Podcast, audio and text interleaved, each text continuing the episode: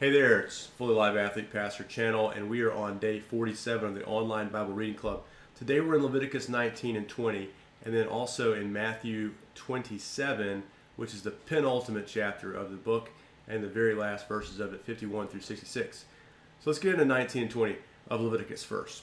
Let me just tell you, I can't comment on everything here, there's a lot, but let me give you an idea, an insight into how the first century Jewish uh, Pharisee and many others would view the law. They, you know, you see just the multitude of commands in Leviticus and how they're really expositions of the Ten Commandments. And so God's holy, He sets them free, and He says, "Here's the way that you're going to live, and you're going to be set apart."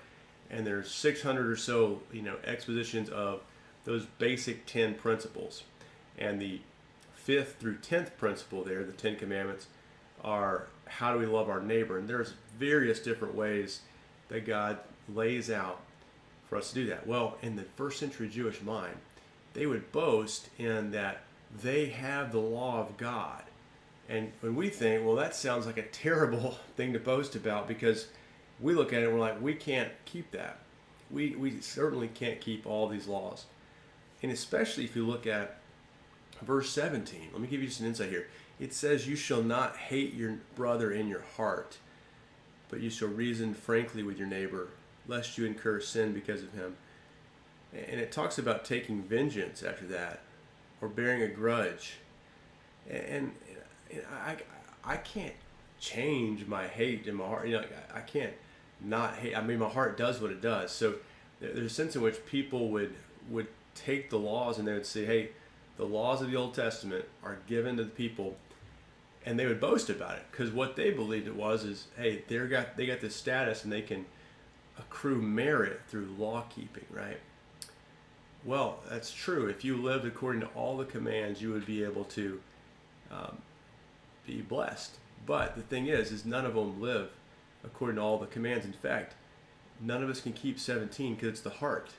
When Jesus expounds on this in Matthew 5, in the uh, 521 Sermon on the Mount, he says, you, "You've heard it said, you shall not murder, you know, or kill your your brother." Right?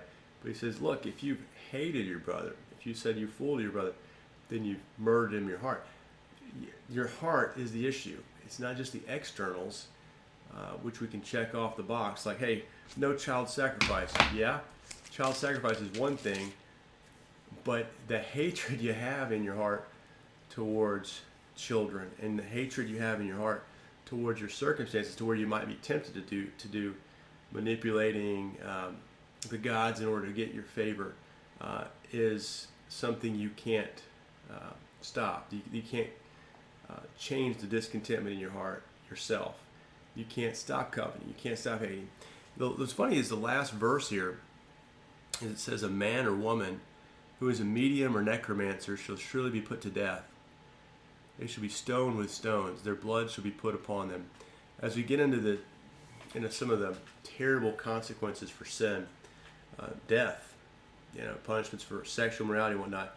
It's just a, it's like this one verse in verse 27 of 20 is tacked on there about necromancers and mediums. I I find this to be an interesting verse because so much of what you see today, even Christian teaching, is about how you need to manifest things. You need to be able to to to take these these thoughts in your mind and affect your circumstances through your thinking. And how is that any different than a medium or a necromancer? How is that any different than a sorcerer? You, like we're taught even in Christian teaching, Christian teaching, that we need to manifest with the power of our mind what we want. That's ridiculous. That's absolutely ridiculous. That that's that's not being content with what God has for you, and and it's absurd to think that your mind is able to be sovereign to affect your life. It's a direct assault on the sovereignty of God to assert that you can, through your thinking, change and make things the way you want them to be.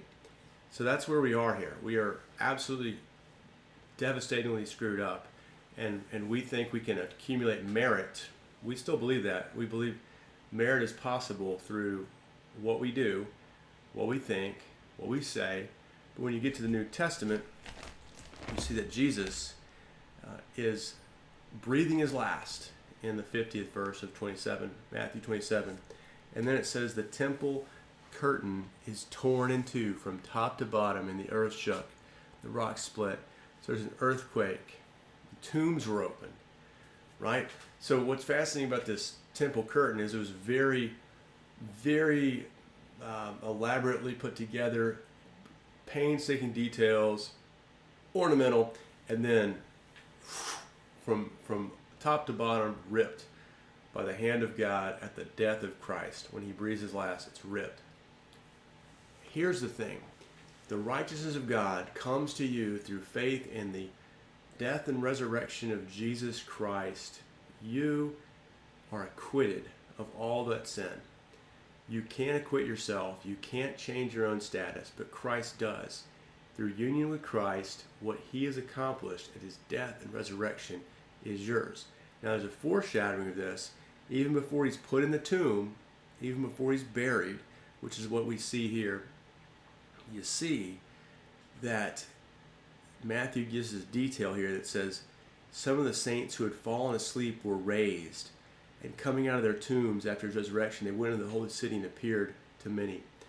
This is the great hope of the gospel: is that you know, because of sin, the wages of death, we die but because of the union with, with Christ and his death and resurrection, we will live again. We will have eternal life with God forevermore. That's the hope that Abraham hoped in, David hoped in, is this resurrection hope. And ultimately, it's going to come through Christ. They didn't know exactly how it was going to be there, but that's how it happens. All right, so with that said, the law keeping that we do is a response to the gracious work of God on our behalf. He set us free. The law keeping we have does not accrue merit for us with God. It cannot, because none of us have perfectly kept the law. If we had, we would be blessed by God. We would dwell with Him forevermore. But none of us are able to do it. And that's why Christ must die and be raised. And we must die and be raised with Him. And if so, then we will be raised with Him uh, that we might not taste the second death. All right, that's the that's the good news for today. I hope that these verse that those explanations are helpful. But remember, you can't change your heart; only God can. Pray and ask Him to do so uh, now. Ask Him to help you. So if you're watching the, to the end here, it's about um, for, day 47. We got a couple days. We got one more chapter left in Matthew. And we'll be on to the next one. So uh, if you're watching this far, hit like, and we uh, appreciate you tuning in and share it, comment. It gets it up on the algorithms or whatever that is so that people can see this and hear the Word of God and the gospel together. Let's keep reading the Bible, and we'll see you next time.